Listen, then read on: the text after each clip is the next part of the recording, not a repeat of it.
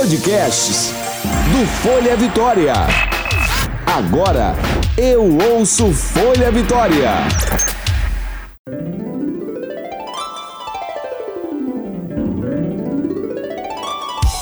Você ouve agora de Ferraz. Com tudo. Com Graciela de Ferraz.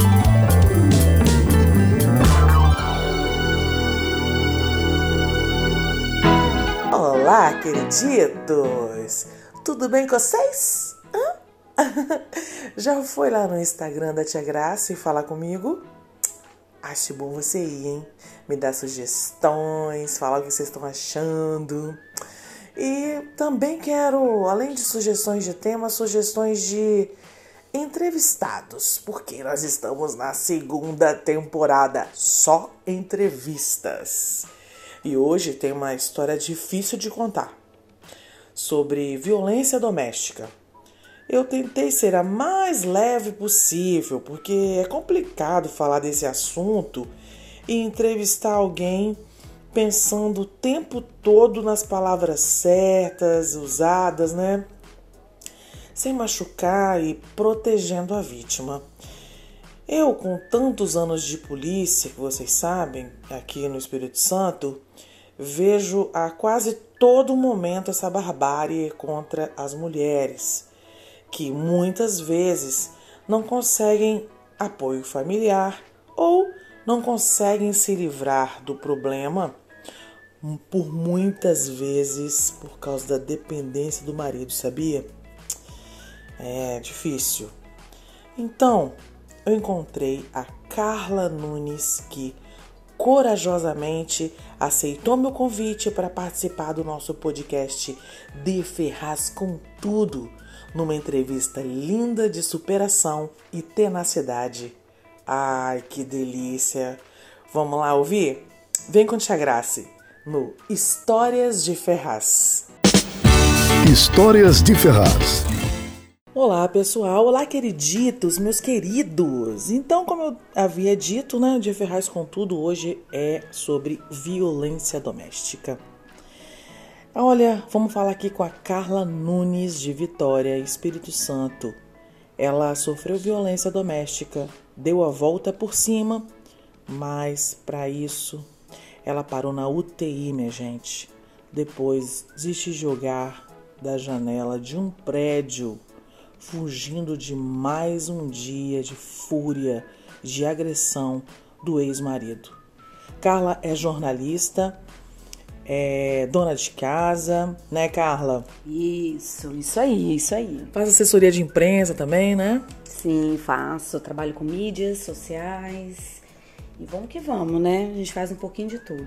Olha que beleza. Vamos conversar com ela, gente? Tem muitas perguntinhas aqui para ela. Veio aqui para contar tudinho pra gente. Carla, querida, você no ímpeto de ter feito aquilo, de ter se jogado naquela confusão toda, você passa pela sua cabeça assim, você faria novamente?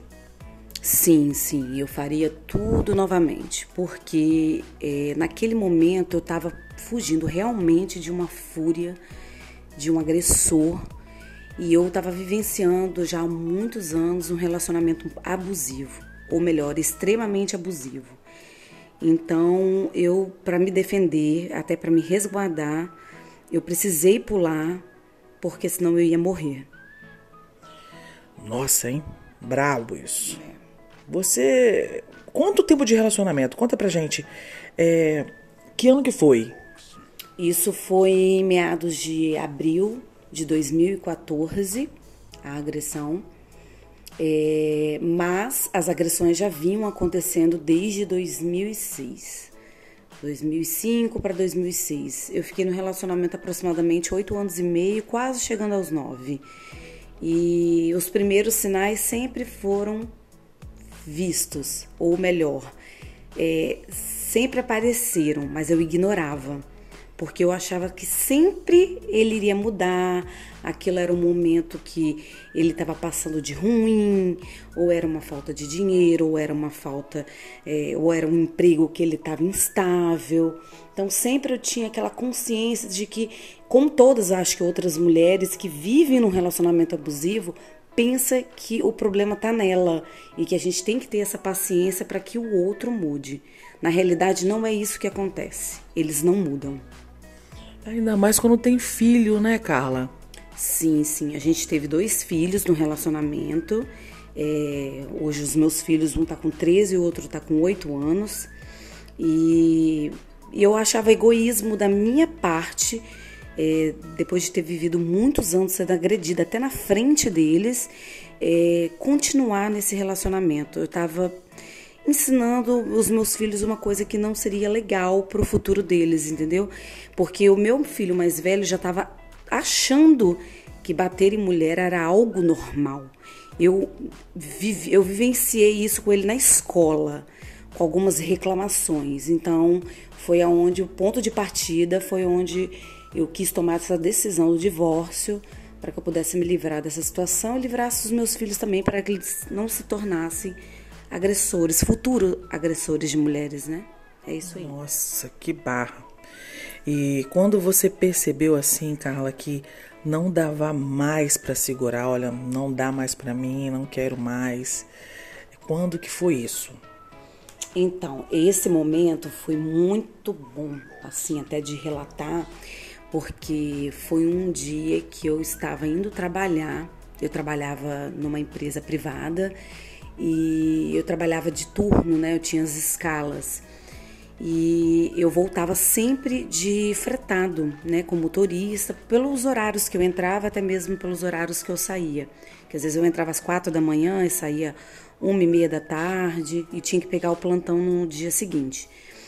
E nesse dia que eu desci, eu já sabia, foi um dia que ele chegou de madrugada em casa, enfim, e que me causou até transtorno de quase chegar atrasada no serviço. Eu já sabia que a gente ia brigar. Então eu vim pedindo muito a Deus, orando, falando para ele me dar um sinal naquele momento que aquele dia eu te, tomaria a minha decisão. Foi quando eu cheguei em casa e fui agredida por ele. Fui agredida por ele, assim, sem motivo algum, né? Eu abri a porta, ele já veio começando a falar alto, discutindo comigo. Foi onde a gente começou uma briga corporal na cozinha, defendeu. que eu tentei me defender, né? Exatamente. Que ele veio para cima de mim, relatando o fato de que eu tinha deixado o chuveiro muito quente, que eu tinha deixado meu filho sem sem estar tá trocado, coisas assim que ele inventava para proporcionar uma briga para que de fato ele viesse para cima de mim. Porque as agressões eram constantes. Eu escondia da família, mas os meus filhos presenciavam. Então isso foi o pivô, foi quando eu pedi a Deus para me mostrar. Se naquele dia eu botei ele para fora de casa, decidi me divorciar. Foi naquele exato dia, 26 de abril de 2014. Meu Deus. Mas não foi nesse dia que você se jogou, né? Não, não, não, não foi desse dia. É, na verdade, a, quando eu me joguei foi no ano também de 2014. Vou até ressaltar isso aqui. Foi quando eu já estava separada dele, quando ele não aceitava o divórcio. Porque ele dizia que não ia pagar, mas eu me prontifiquei a pagar todo o divórcio na época. Eu já tinha uma advogada e ele não aceitava. Então foram longos 11 meses é, para na luta para que ele assinasse o divórcio. E nesse meio período, nesse em dezembro mais ou menos de 2014, foi quando ocorreu uma briga também corporal, onde eu precisei me jogar do segundo andar, como relatei no início da nossa entrevista. Senhor, e quando envolve filho, né? Família, ainda mais dois que você tem, né? Aí que é difícil mesmo você tomar uma, uma iniciativa dessa, né? De falar que acabou, a ponto de acabou, de separar, se, acabar a família, né? Não é assim que a gente pensa? É assim que a gente pensa, não só eu, mas como várias outras mulheres, principalmente aquelas que são dependentes financeira de maridos agressores. Isso é muito sério, gente. Eu acho que a gente quando é nova ou quando mesmo que a gente já tem uma certa idade, a gente tem que lutar mesmo para poder ser feliz, para poder não passar por esse tipo de situação. Hoje nós mulheres não merecemos de hipótese alguma passar por situações de humilhação agressão física, verbal, seja ela psicológica, seja ela até patrimonial. A patrimonial é quando o cara já começa a destruir a casa, quando já começa a quebrar as coisas, e o patrimonial também se relata quando há um divórcio e mesmo assim, dentro desse divórcio, existe o não pagamento da pensão alimentícia, porque quem sofre a consequência da violência patrimonial são os nossos filhos e não nós. Então isso é muito importante relatar para que vocês fiquem atentas que esse tipo de homem não muda, não muda. Isso é fato, isso é relatado, isso é estudado que eles não mudam. Eles partem para uma, uma questão narcisista, um sociopata, um manipulador, é onde vocês têm que tomar cuidado porque a partir do momento que você entra num relacionamento abusivo, que você entra numa manipulação, é muito difícil depois de você sair. E como foi perguntado, filhos. Os filhos, isso assim, audiências que eu participei de, da Lei Maria da Penha, foram uma das primeiras coisas que as juízes me perguntavam é, o porquê da minha decisão e por que, que eu fiquei tanto tempo assim nessa vida, né? Aí a gente, assim, não tem uma resposta plausível. É porque a gente ama, é porque a gente quer manter a família, a gente não quer se separar. Isso não é vergonhoso falar, não. Isso é coisa mesmo da sociedade que ela cobra da gente. E a gente se cobra por causa também da criação. Isso também envolve muito a criação. A gente casa para quê? Para ficar a vida inteira casado. A gente casa para que dê certo. Então a gente casa para ficar a vida toda. Então é um dos motivos pelo qual eu acredito que várias outras mulheres, assim como eu, também é, têm essa dificuldade de da separação. Muito bem. E depois que você ficou hospitalizada, é, você tentou ainda um tempo, né? Mas aí é, teve novamente a agressão, como você acabou de contar, e aí você decidiu, não quero mais. Você recebeu apoio da sua família? Sim, sim. No, de início eu recebi assim, é, muito apoio da minha família, em principal meu pai, que ele já desde o início falava que meu casamento era falido. Os pais percebem isso, Ai, né? meu Deus, como percebem? Os pais percebem isso. E eu lembro até hoje que eu achei engraçado que no dia que eu estava entrando na porta da igreja com o meu pai, ele perguntou para mim: "Você realmente vai casar? Porque o seu casamento é falido". Eu lembro que eu entrei chorando na igreja, mas eu entrei chorando com raiva do meu pai e não de emoção por estar tá casando. Mas hoje eu entendo perfeitamente ele, porque ele já tinha uma visão de que aquilo não daria certo.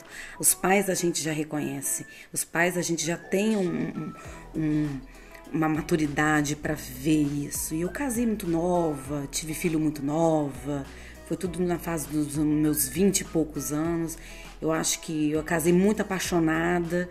E eu acho que esse é o problema. A gente tem que hoje pensar duas vezes antes de ter muita paixão e gostar muito menos da gente e se abrir demais para um relacionamento. Eu acho que é isso aí. Isso aí. É, você diz que não é mais a mesma. O que mudou? Nossa, minha vida mudou. Na verdade, eu não sou mais a mesma, até mesmo porque hoje eu leio muito sobre isso e eu, inclusive, fiz uma página no Instagram para ajudar as mulheres, que é, é Mulheres Violentadas, e que vem ajudando boa parte das mulheres que passaram Olha por que legal, daqui a pouquinho você dá o um endereço direitinho pra gente. Tá joia. É, tem ajudado bastante mulheres, né, que está em relacionamento abusivo, outras que já saíram, mas continuam ainda presenciando é, e vivendo ainda certas é, ignorâncias ainda do ex-marido em questões de pensão, em questões de, de, laço patrimonial, divisão de bens. Então eu, eu venho, eu fiz mais essa página para me reencontrar e para ajudar as outras mulheres. E o que mudou muito em mim foi que eu hoje acho que eu acredito que eu tenho muito mais maturidade para enxergar esse tipo de aspecto, esse tipo e identificar quando o cara é um sociopata, é um narcisista ou um psicopata, porque são coisas completamente diferentes. E eu sei hoje identificar isso plenamente, plenamente, plenamente. Acho que com as minhas leituras e com as coisas que eu vivi é, e com os anos que eu também já estou separada, eu comecei a ver, ver isso em outros relacionamentos, até em pessoas próximas, e fui vendo que as coisas batiam, que o que eu li era certo, e você começa a identificar certas pessoas até que convivem próximo de você, que ele tem esse tipo de aspecto. Então, a minha mudança começou a partir de que eu comecei também a me amar muito mais. Isso é importante para você, mulher, que se ame mais, mais do que o próximo. Você se casou novamente. Ah, que alegria. Como é seu relacionamento hoje? Conta pra gente como é que você teve essa coragem de vou começar de novo, gente. Então, é, o meu relacionamento é, começou assim, logo em seguida. Sério? Eu, sério. Quanto tempo depois, assim? Hum, questão assim de mais ou menos uns 10 meses depois. Assim, você morava lá em São Paulo, aí você voltou pra cá? Não, na verdade eu morava em São Paulo e eu voltei para cá com o meu ex-marido e aqui nós logo terminamos. E eu comecei a trabalhar nessa empresa privada, né? Que eu já, já, já tinha falado no início da nossa entrevista. E dentro do meu trabalho, como eu já tinha me separado dele, aí eu acabei conhecendo uma pessoa do meu trabalho mesmo, que era o meu patrão. Pode falar? Pode. era o meu chefe, a gente acabou se envolvendo. Era uma empresa que não tinha aquela política regrada de que não podia ter relacionamento, até mesmo porque vários setores tinham muitos casais de engenheiros e engenheiras. Então ele era controlador e eu era operadora de centro de controle, né, de rodovia.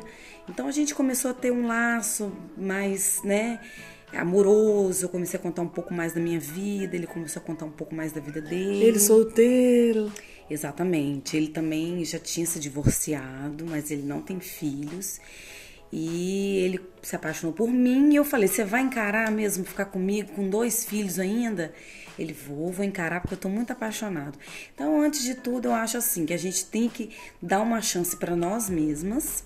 Todas nós devemos ser felizes e se a gente tem filhos e a gente vê que o nosso companheiro vai amar os nossos filhos em primeiro lugar, eu acredito que dê muito certo. Tanto que a gente está junto hoje, vai fazer sete anos e a gente já teve outra filha, porque na minha concepção eu não ia ter mais filhos, mas eu acabei tendo mais uma menina. E, ele trata os meus filhos como se fossem filhos dele. Inclusive, ele chama ele de pai, né? Chama, chama. E eu deixei. E eu deixei porque ele dá todo apoio, todo suporte, todo carinho, seja financeiro, seja moral, seja de caráter, que era uma coisa que não existia antes quando eu era casada com o pai dos meus filhos. Infelizmente, era uma pessoa que não tinha uma estrutura psicológica bacana para poder enfrentar uma família entendeu? Para poder também passar isso adiante, entendeu? Porque eu acho que tudo é uma base. E a base familiar, é, embora muitas pensam que, pensam que não, gente, mulheres, um bom filho vai ser um bom marido e automaticamente vai ser um bom pai. Pode acreditar nisso.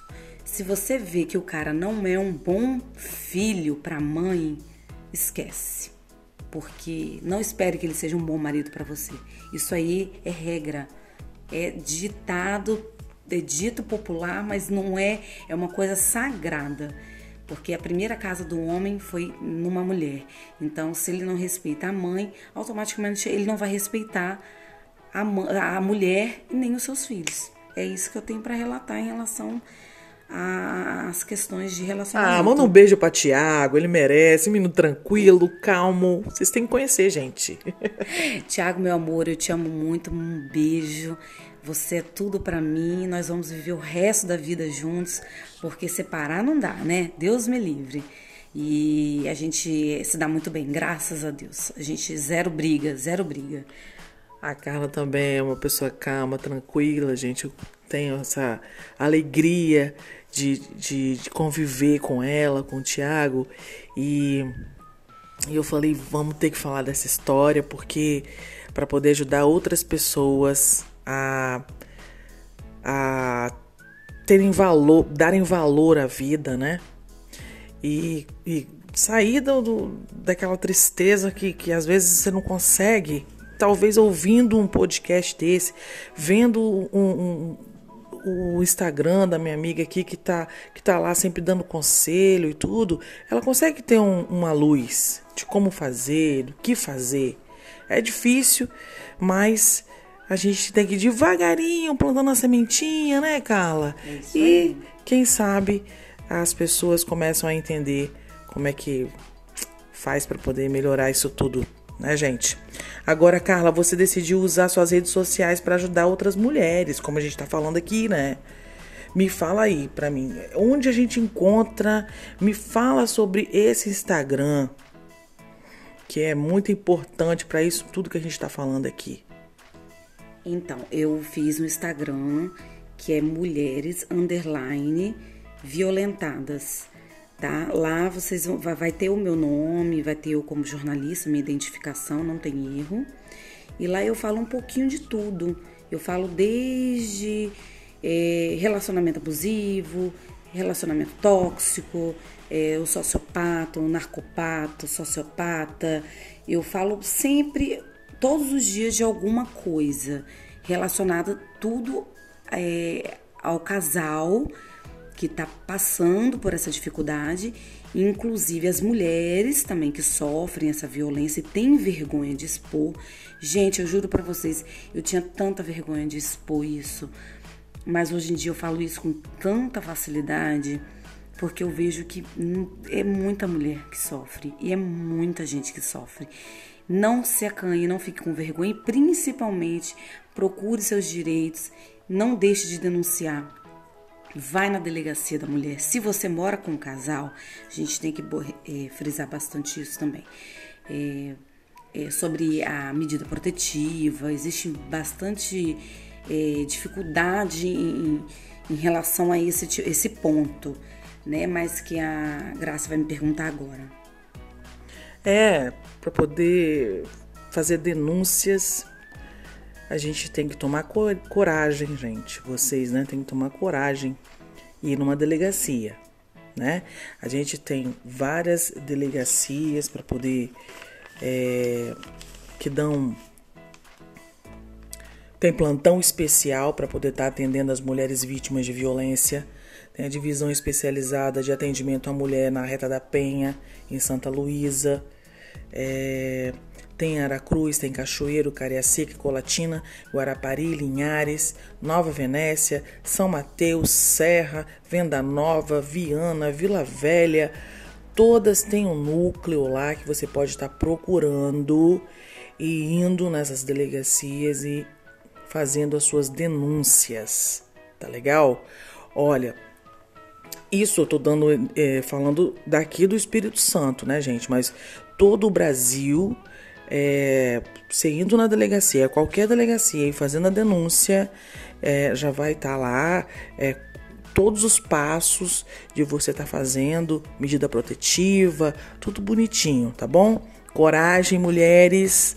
Muito obrigada, Carla. Ai, obrigada a você, Graça. Foi um prazer estar tá contando uma história. É uma história triste, mas que hoje eu superei e eu espero que várias mulheres superem também. Outra coisa, gente, isso a gente carrega como um trauma. É, isso vai para a vida inteira, mas não deixe de viver a sua vida, não deixe de se apaixonar, não deixe de dar uma chance para você mesmo. Que o que vale mesmo é a gente ter amor a gente mesma, se cuidar, trabalhar e seguir em frente. tá bom? Um beijão nessa entrevista maravilhosa. Espero fazer Uhum. outras também. Ai, que delícia! Ai, que delícia! Olha, pessoal, de Ferraz com tudo, nova temporada. Ai, que delícia! Vai ser assim, cheio de entrevistas bacanas, bombásticas. Vocês podem também estar indo lá no Instagram do De Ferraz com tudo underline e dizendo pra mim o que, que você quer saber. É, qual o tema? Sugere aí um tema bacana, bombástico pra gente estar falando, pra eu estar entrevistando. Quem você quer que eu entreviste no próximo, no próximo episódio do De Ferraz com Tudo? Hã? Olha, aguardo vocês, tá bom? Eu também quero saber o feedback de vocês sobre essa entrevista com a Carla, essa corajosa, maravilhosa, que aceitou dar essa entrevista linda. E você, cara ouvinte, se você está passando por esse problema, vem falar com o Tia Grace. Vamos conversar. Chamo a Carla e a gente conversa. Nós três, o que vocês acham?